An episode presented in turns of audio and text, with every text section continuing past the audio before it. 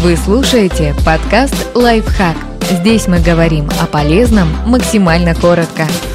Пять ошибок, из-за которых списки дел не работают. Большинства из них совсем несложно избежать не записывать дела. Если вы будете держать список задач исключительно в голове, то точно что-нибудь забудете. Запись дел в бумажном блокноте, в заметках в телефоне или в документе на компьютере поможет составить наглядную картину, даже когда мысли начинают путаться от усталости относиться к списку дел как к списку желаний. Конечно, было бы неплохо реализовать идею, которая пришла вам в голову пару дней назад. Но спросите себя, действительно ли я хочу сделать это именно сегодня? Эксперт по тайм-менеджменту Лора Вандеркам считает, что нет смысла добавлять в список те задачи, которые вы не планируете выполнить. Лучше создать отдельный перечень для больших дел и проектов, которыми хотелось бы заняться, но позже добавлять в список слишком много задач. Одна из самых больших ошибок – быть слишком амбициозным в составлении списка. Лучше сделать его короче и распределить задачи по приоритетности. Список дел должен состоять из максимум пяти задач, которые вы собираетесь выполнить сегодня, а менее важные задачи всегда можно распределить по ближайшим дням недели или месяца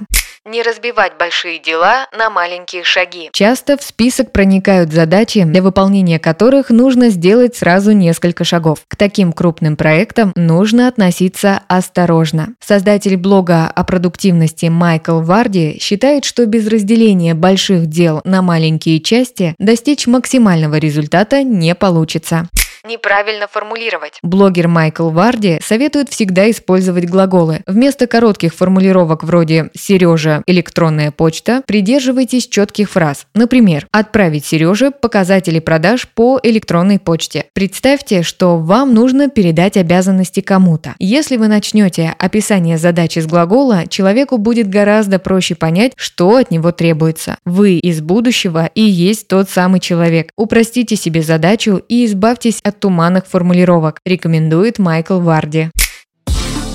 Подписывайтесь на подкаст «Лайфхак» на всех удобных платформах. Ставьте ему лайки и звездочки. Оставляйте комментарии. Услышимся!